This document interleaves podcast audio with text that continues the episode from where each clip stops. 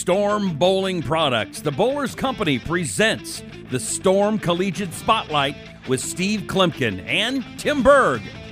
Storm's Executive Director of Marketing and Above180.com's Tim Berg are going to introduce a variety of collegiate players, coaches, and key people involved in promoting the sport of bowling. Now, here's Coach K and Tim Berg. Well, joining us on the Storm Collegiate Spotlight this week is Melody Felton. Melody is the head bowling coach at Grand View University. So, this podcast we taped actually on Thursday before the teams headed off to the Hoosier Classic. So, you're going to hear that mentioned in the podcast as something that's coming up. But actually, the, the gals are all there competing uh, right now. So, best of luck to everyone, the gals and guys, that is. But want to again thank Melody for joining us right now on the Storm Collegiate Spotlight. Well, thank you for asking me.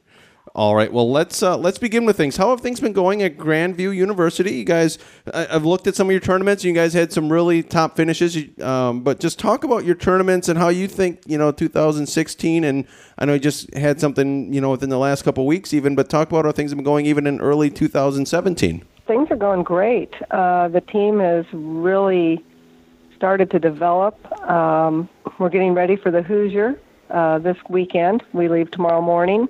But uh, the men are ranked uh, 25th in the nation right now after week 17, and the women 12th. And uh, so they're holding pretty steady.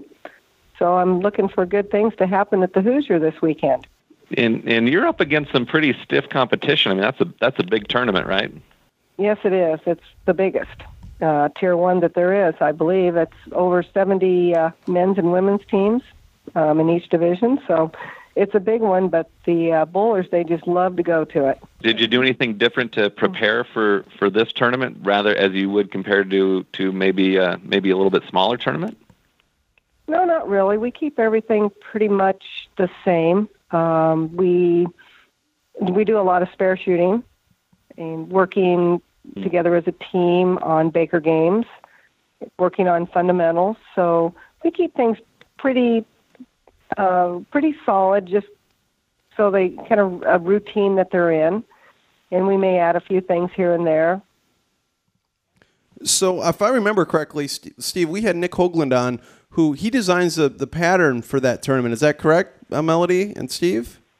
Yes, Yes, he does. He, I believe so. Okay, so do, do, you guys do anything in particular aside from spare shooting? I know we've had folks on in the past, and it's obviously it's one of the things you always hear: don't give away the pocket, leave yourself you know makeables that you can make. Mm-hmm. But is there anything you guys do, knowing what Nick tries to do, and or you know from past you know tournaments that you bowl that he's created the pattern, and what what you guys may be expecting as far as that goes?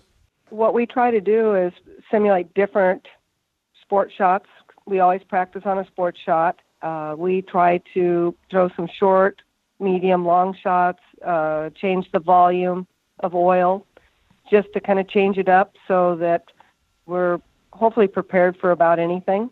Well, I know that, I mean, preparation, it definitely is the key for for some mm-hmm. of these things. And you know, Nick, um, as far as and, and yeah, we absolutely have had him on the podcast in the past, and and um, really one of the most knowledgeable people there there is in our industry about uh, designing patterns and what you can foresee and expect uh, based off of the amount of play and the types of bowlers and the types of conditions. And and I know myself personally, I've watched a lot of live streaming of these collegiate events, and I know especially late in the day, I mean, you can end up having to play some pretty uh, extreme angles.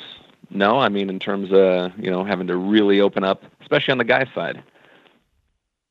Absolutely, on the men's side, um, they they'll be in front of the ball return, lofting the ball, the ladies seem to seem to have it a little bit. I wouldn't say they have it easier, but their angles are a little different. They don't have to go quite to that extreme. And I know it's been said that they're a little bit smarter in how they play the lanes.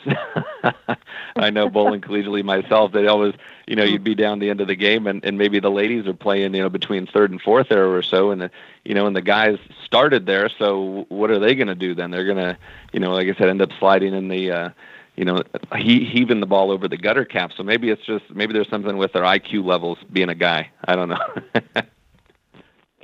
there might be.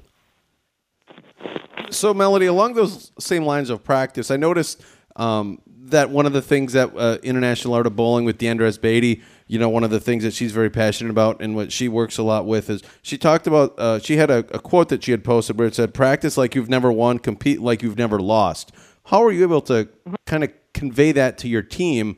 Because that you know that makes you think a little bit about things. But how does how does you convey that to some you know 19, 21, 22 year old uh, students? Well, we always tell them that if you practice lazy, you're going to bowl lazy, and that you have to, you just can't go through the motions at practice. And if you do, that's what's going to happen in a tournament. You're just going to go through the motions. And that when you come into practice, you need to come practice with a purpose and with some determination and passion. And if you practice that when you show up for competition, your purpose is there, your passion and your determination is there. And if you don't practice it, it won't be. The, the, that's some good. That's some good advice. I like that. What what else? What other kind of advice do you have for for uh, maybe some of the younger players who are trying to figure out what the right university or right school is um, for them as they're as they're looking towards uh, their collegiate careers?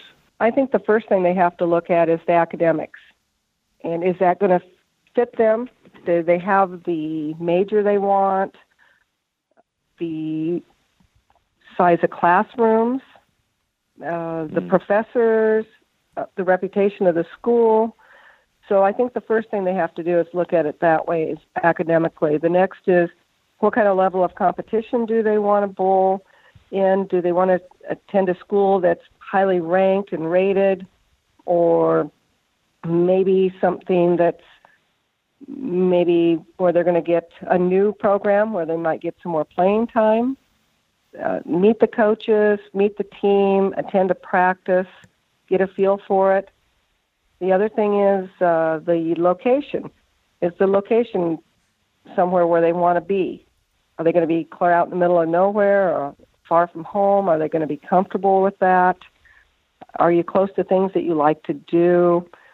Uh, is the campus easy to navigate? Do you like the campus? Uh, campus activities.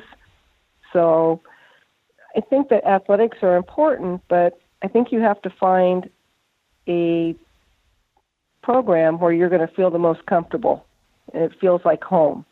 Yeah, so how would you measure success at Grand View University amongst you know your team and the coaches? And uh, do you guys have that? I mean, obviously, you guys probably have that same mindset as coaching uh, staff, and you work together on that. But how would you determine success?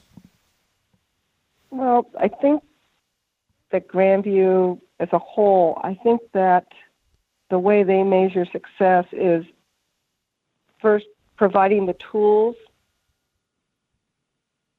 that will lead to a successful life after they graduate from Grand View.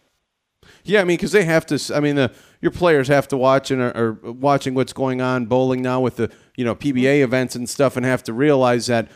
I mean, uh, put words in their mouth, but just as if I were in their shoes, it's like okay, there's bowling, but I really need to focus on my my academics as well because there's only a, a, a very limited number of, of, bowling events and bowling tournaments, and, and with the PBA tour, how it is, you know, it, it, can sometimes be a struggle, and you need that education that is something that's there to use in addition to your bowling skill as, as well.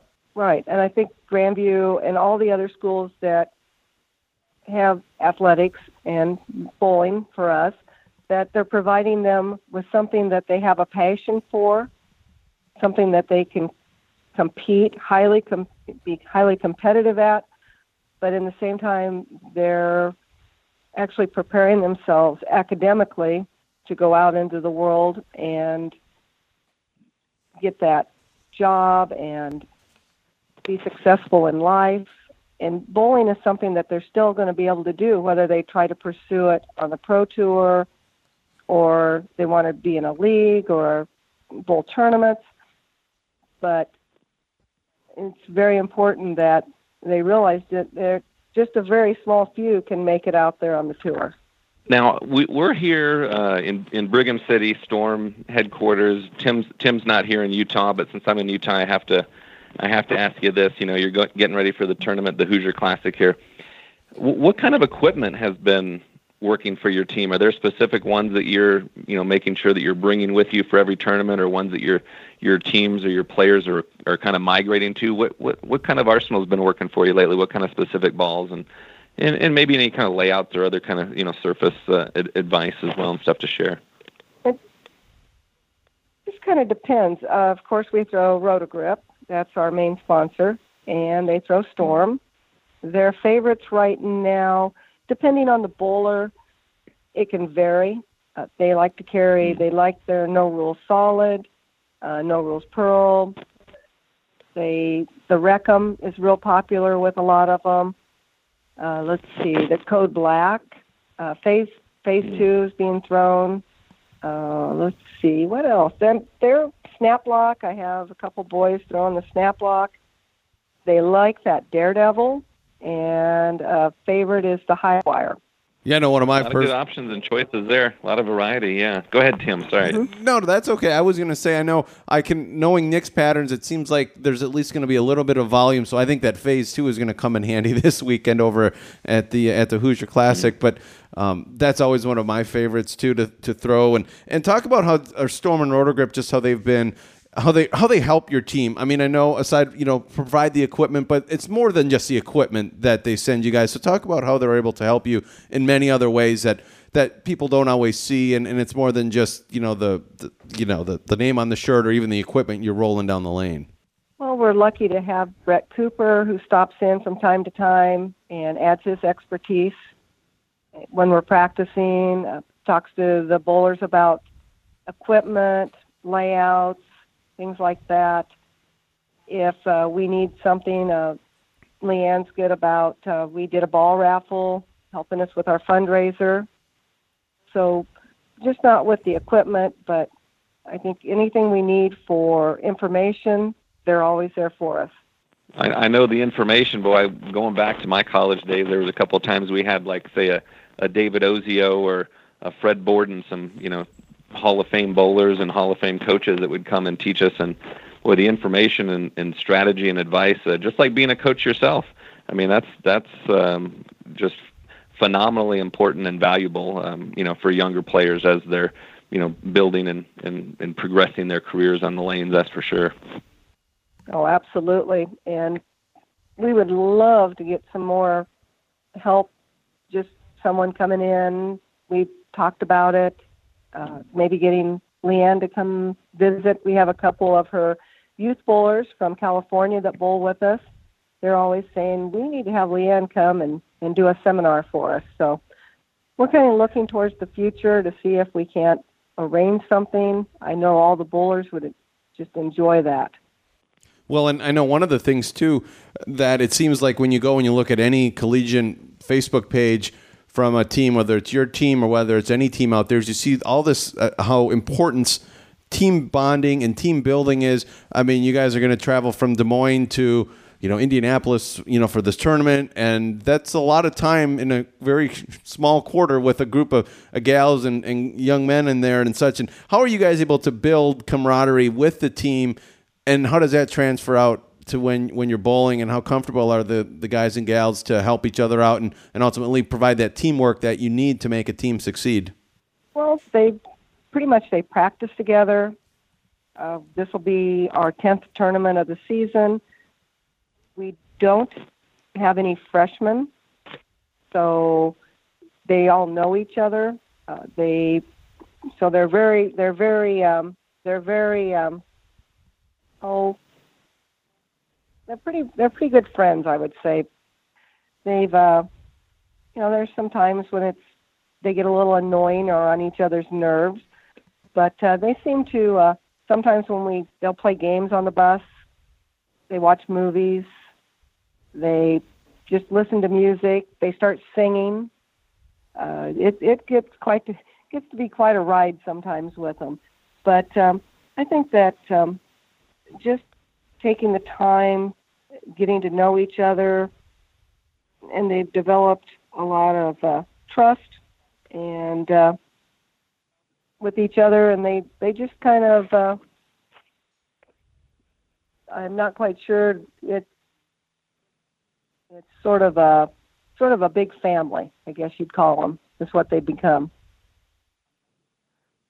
And that seems to be kind of a general theme amongst you know the the successful teams, and not just bowling, but uh, you know all different types of sports. You know, you have to have mm-hmm. some kind of mutual respect and understanding and mm-hmm. and camaraderie in order to you know excel as a team. Now, yeah, they seem to have each other's back no matter what.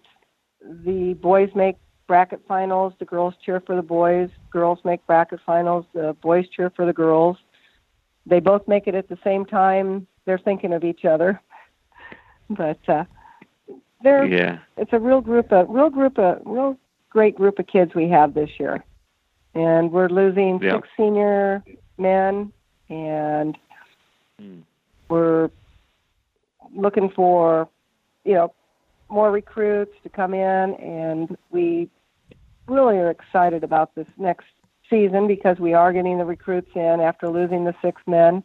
Lost a couple senior ladies, and uh, we'll be filling those spots up too. But uh, you know, they they seem to embrace the new bowlers real well. Uh, it's a great team environment. They are they're very welcoming. Uh, they're very easy to get along with as a team. Hmm. So it's just been very fortunate to have a great group of uh, bowlers over the last. Well, this is our seventh season, so mm-hmm. we seems like we just had a great group come through. You know, each year, and it's going to be very sad this year losing all these seniors, though. Yeah, I'm I'm, I'm sure it will be, but uh, but like you'd mentioned, you're pretty excited too as well about uh, you know you're going to get some. Uh, uh, s- some new players coming in, and uh, that's one of the things as far as college bowling goes. Is there's uh, there's definitely a little bit of that that cycle through in that career, and in a short number of years, you get uh, you get quite an amazing experience. You know, being a former collegiate player myself, but uh, but thanks for joining us so much. Uh, Melody, we really appreciate your time and definitely want to wish you the best there in the Hoosier Classic, big tournament coming up, and uh, and would love to touch base with you maybe later and the maybe we'll you know give you a shout this fall and and kind of see how the transition goes and how the uh, how the new teams coming along uh, maybe maybe later this year. Well, that'd be great, and thanks for having me.